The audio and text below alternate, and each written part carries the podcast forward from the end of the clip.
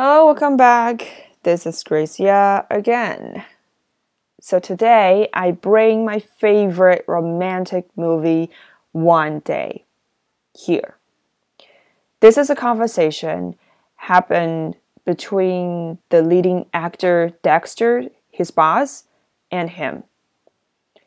And the scene happened um, when Dexter got fired from this high paying job, and the conversation happened there between his boss and him.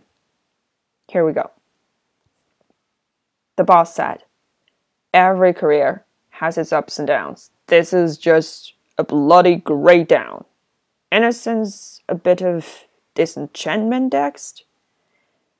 And then the Dexter said, Just a little concern about my future. It's not quite what I was expecting. The boss said, The future never is. That's what makes it so bloody exciting. Everyone loves you, right?